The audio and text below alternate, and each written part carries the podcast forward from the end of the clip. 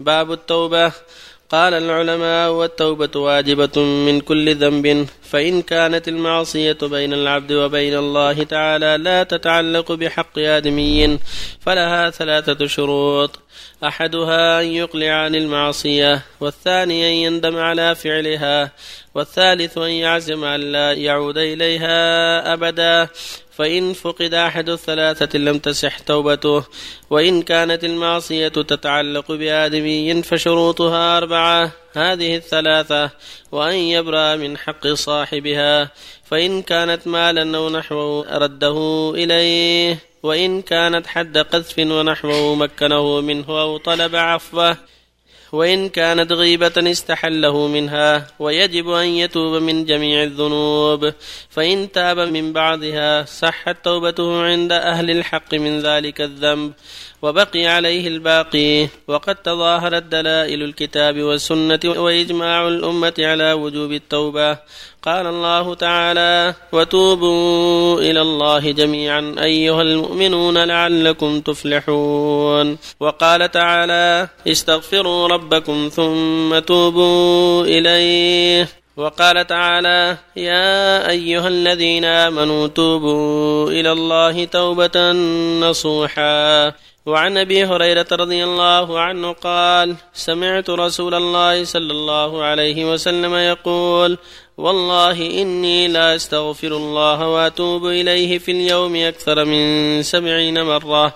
رواه البخاري. وعن اللغر بن يسار المزني رضي الله عنه قال: قال رسول الله صلى الله عليه وسلم: يا أيها الناس توبوا إلى الله واستغفروه فإني يتوب في اليوم مئة مرة. رواه مسلم. وعن أبي حمزة أنس بن مالك الأنصاري خادم رسول الله صلى الله عليه وسلم ورضي الله عنه قال: قال رسول الله صلى الله عليه وسلم: لله أفرح بتوبة عبده من أحدكم سقط على بعيره وقد أضله في أرض فلات. متفق عليه.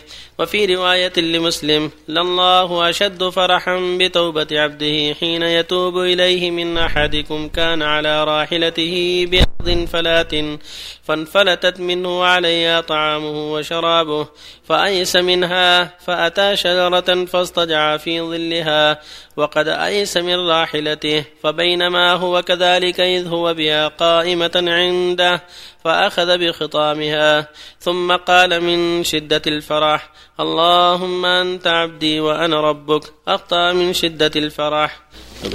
بسم الله الرحمن الرحيم. الحمد لله وصلى الله وسلم على رسول الله وعلى آله وأصحابه من اهتدى بهداه. أما بعد، هذه الآيات والأحاديث فيما يتعلق بالتوبة، التوبة إلى الله واجبة فرض على كل مسلم، بل على كل مكلف أن يتوب إلى الله من شركه إن كان مشركا ومن معاصيه إن كان عاصيا، لأن الله خلق الخلق ليعبدوه، والواجب عليهم أن يستقيموا على عبادته وعلى طاعته. فعبادته هي توحيده وطاعته واتباع شريعته والحذر مما نهى عنه، فإذا أخل بشيء من ذلك فالواجب عليه التوبة والبدار بها. وحقيقة التوبة الندم على الماضي من السيئات والإقلاع منها وتركها والحذر منها والعزم الصادق ألا يعود فيها خوفا من الله وتعظيما له وإخلاصا له. هذه التوبة يترك السيئة ويبتعد عنها ويندم على ما مضى منها ويلزم أن لا يعود فيها عزما صادقا. هذه التوبة الصادقة النصوح إذا كانت من معصية تتعلق بالله جل وعلا. أما إن كان لا يتعلق بالمخلوق فلا بد من شرط الرابع، وهو يتحلى المخلوق أو يعطيه حقه، زيادة على الثلاثة: لا بد من الندم على الماضي والعزم أن لا يعود والإقلاع من المعصية، ولا بد من أداء الحق لصاحب إن كانت لمخلوق مثل مال عنده لمخلوق أو قصاص يستحله من ذلك أو يعطيه حقه أو غيبة يستحله منها. فالمخلوق في تعديك عليه له حق، إما أن تعطيه حقه وإما أن تستحله منه، فلا توبة من ذلك إلا بهذا. والله يقول جل وعلا: وتوبوا إلى الله جميعا أيها المؤمنون لعلكم تفلحون. ويقول سبحانه: يا أيها الذين آمنوا توبوا إلى الله توبة نصوحا. ويقول جل وعلا: أفلا يتوبون ويستغفرون والله غفور رحيم. فالتوبة هي الندم على الماضي والإقلاع من الذنب والعزم لا يعود فيه، وإن كان حق المخلوق لا بد من استحلاله من حقه وإعطائه حقه، وإذا تم بعض الذنوب بقي عليه البقية، وإن تم من الجميع فهو الواجب عليه. فلو كان عنده مثلا ذنب الزنا وذنب الخمر وتاب من أحدهما توبة صادقة قبلت توبته، بقي عليه الذنب الثاني عليه يتوب إلى الله منه. فإذا تم منهما جميعا ومن جميع الذنوب التي عنده صادقا نادما مقلعا عازما أن لا يعود قبل الله توبته سبحانه، كما قال جل وعلا: وهو الذي يقبل التوبة عن عباده ويعفو عن السيئات ويعلم ما تفعلون سبحانه وتعالى. هو سبحانه يقبل التوبة من عباده إذا صدقوا ونصحوا. يقول النبي صلى الله عليه وسلم: إني والله أستغفر الله وأتوب اليوم أكثر من سبعين مرة، وهو رسول الله عليه الصلاة والسلام، ومغفور له ما تقدم من ذنبه وما تأخر، ومع هذا يتوب إلى الله ويستغفره أكثر من مائة مرة، وفي اللفظ الآخر أتوب إلى الله مائة مرة. فالمعنى أكثر من التوبة، أكثر من الاستغفار. تقدم قوله ما يروى عن صلى الله عليه وسلم قال: ما لزم الاستغفار جعل الله له من كل هم فرجا ومن كل ضيق مخرجا ورزقه من حيث لا يحتسب. تقدم قول النبي صلى الله عليه وسلم لما سأله بكر: يا رسول الله علمني دعاء أدعو في صلاتي، قال: قل اللهم إني ظلمت نفسي ظلما كثيرا ولا يغفر الذنوب إلا أنت فاغفر لي مغفرة من عندك وارحمني إنك أنت الغفور الرحيم. وكان إذا سلم من الصلاة قال: أستغفر الله أستغفر الله أستغفر الله. فالمؤمن مأمور بالإكثار من الاستغفار والتوبة إلى الله عز وجل عن صدق وعن إخلاص وعن ندم، لا عن مجرد كلام، بل يكون صادقا نادما مقلعا يحاسب نفسه ويجاهدها لله حتى يتوب من ذنبه توبة صادقة، وإن كان يتعلق بمخلوق استحله منه أو أعطاه حقه. هكذا المؤمن.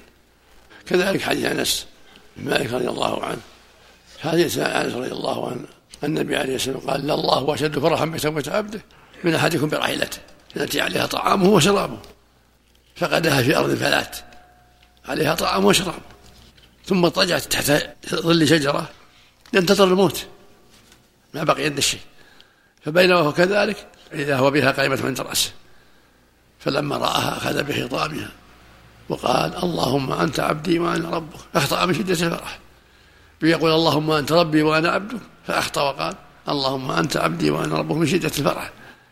فالله أفرح بتوبته من هذا، يحب أن عباده يتوبوا إليه، يحب أن يندموا ويرجعوا إلى الصواب، وهو سبحانه أمان له بذلك والموفق لذلك جل وعلا. هو المان له بالتوبة وهو الذي يفرح بها جل وعلا سبحانه وتعالى. قال تعالى: إن الله يحب التوابين ويحب المتطهرين. فهو سبحانه الذي يمن بها ويوفق لها ويفرح بها جل وعلا فرحا يليق بجلاله لا يشابه فرح المخلوقين، كسائر الصفات. كل صفات الله جل وعلا يجب إثباتها لله على وجه اللائق بالله من غير تحريف ولا تعطيل ولا تكييف ولا تمثيل. قال تعالى: ليس كمثله شيء وهو السميع البصير سبحانه وتعالى. فعلى العبد أن يجتهد في توبة التوبة إلى الله. أولا يحذر الذنوب، عليه يحذرها ويبتعد عنها. قال الله تعالى: ويحذركم الله نفسه. فالواجب الحذر، وإذا بلي بالذنوب فالواجب البدار بالتوبة والندم والإقلاع وسؤال الله العفو. نسأل الله جميع التوفيق. حق الآدمي يلزم أنه يخبر أو يرسل المال لشخص يخشى من الإحراج من ألف ريال، هل يلزم أنه يأخذها وسرقها أو يرسل شخص يقول من شخص مجهول؟ في إمكانه أنه يعطيه إياها إذا أمكن، وإذا ما أمكن خاف من التبعة يرسلها إليهم مع ثقة، يقول: هذه لك من إنسان يرى أن لك حقا عليه وهذا حقك عليه، ولا يبينه حتى لا يقع شيء بينه وبينه. وإذا كان والده أحسن الله إليك قد أخذ من أبه ولا والده ولا غيره يرسلها مع ثقة يسلمها له ولا يعلمها منه، يقول: هذا إنسان ذكر أن لكم عليه حق وهذه حقكم عليه أرسلني به. الحمد لله. الله يصلح عملك يا شيخ. قصة توبة فلان هل في شيء يحصل عملك؟ لا ما في شيء. وكذلك يحصل عملك يقول مثلا قصة هدايته كيف مثلا ومتى و... يعني يستمعون قصة هدايته هل في شيء؟ ما في شيء. يعني مثلا قد يشجع غيره على ذلك، قد يشجع غيره على ذلك، قد يشجع غيره على ذلك. أحسن الله عملك. ما شاء الله. وكنت أفعل وكنت أفعل أحسن الله إليك لو جاهر بشيء من المعاصي السابقة وكنت أشرب الأحسن يستر نفسه هو يتوب إلى الله والحمد لله، ولا يحتاج يبين نفسه، يتوب إلى الله فيما بينه وبين ربه يكفي والحمد لله، ولا يفضح نفسه.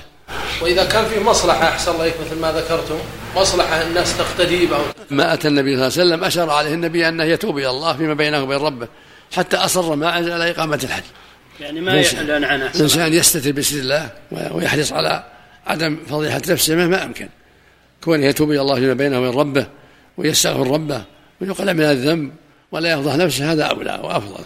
صلى الله عليه وسلم يقول النبي صلى الله عليه وسلم: والله إني لا أستغفر الله وأتوب إليه في اليوم أكثر من سبعين مرة. هل ورد صيغة للنبي صلى الله عليه وسلم في التوبة والاستغفار فيها السبعين وفيها المئة؟ كثير. استغفر الله بعد كل صلاة ثلاث مرات، استغفر الله استغفر الله استغفر الله خمس عشر مرة في اليوم والليلة، هذه بعد الصلوات، غير الاستغفار اللي يكون في أثناء الصلاة وفي مجالسه صلى الله عليه وسلم وفي سيره وفي قامته. استغفر الله كثير عليه الصلاة والسلام. يعني استغفر الله وأتوب إليه هكذا مئة مرة، استغفر الله وأتوب إليه، أو اللهم اغفر لي، اللهم تب علي، كل واحد، أو اللهم إني أسألك العفو والمغفرة والتوبة، يعني يأتي بعبارات تدل على معناه. صلى الله عليك. قول المؤلف: وإن كانت غيبة استحله منها، إذا تيسر إذا تيسر يستحله منها، ولا يدعو له، يثني عليه بالخير يعلمه منه، وهذا يقوم مقامها، يثني عليه بالأعمال الصالحة التي يعرفها والصفات الحميدة التي يعرفها في المجالس التي ذمه فيها. أما إذا تيسر لا يستحله، لكن بعض الناس قد يضره ذلك، إذا طالب منه قد يغضب عليه وقد تكون عداوه شحنه. ما سهم الحديث كفرت من ارتبت أن تستغفر الله، هذا حديث ضعيف، لكن المعنى إذا تيسر، أو إذا تيسر أنه يستبيحه، وإلا يدعو له، يستغفر له في ظهر الغيب، يذكره بالأعمال الطيبة التي يعرفها منه في المجالس التي اكتبه فيها، يذكر صفاته الطيبة التي يعرفها منه، تكون هذه بهذا.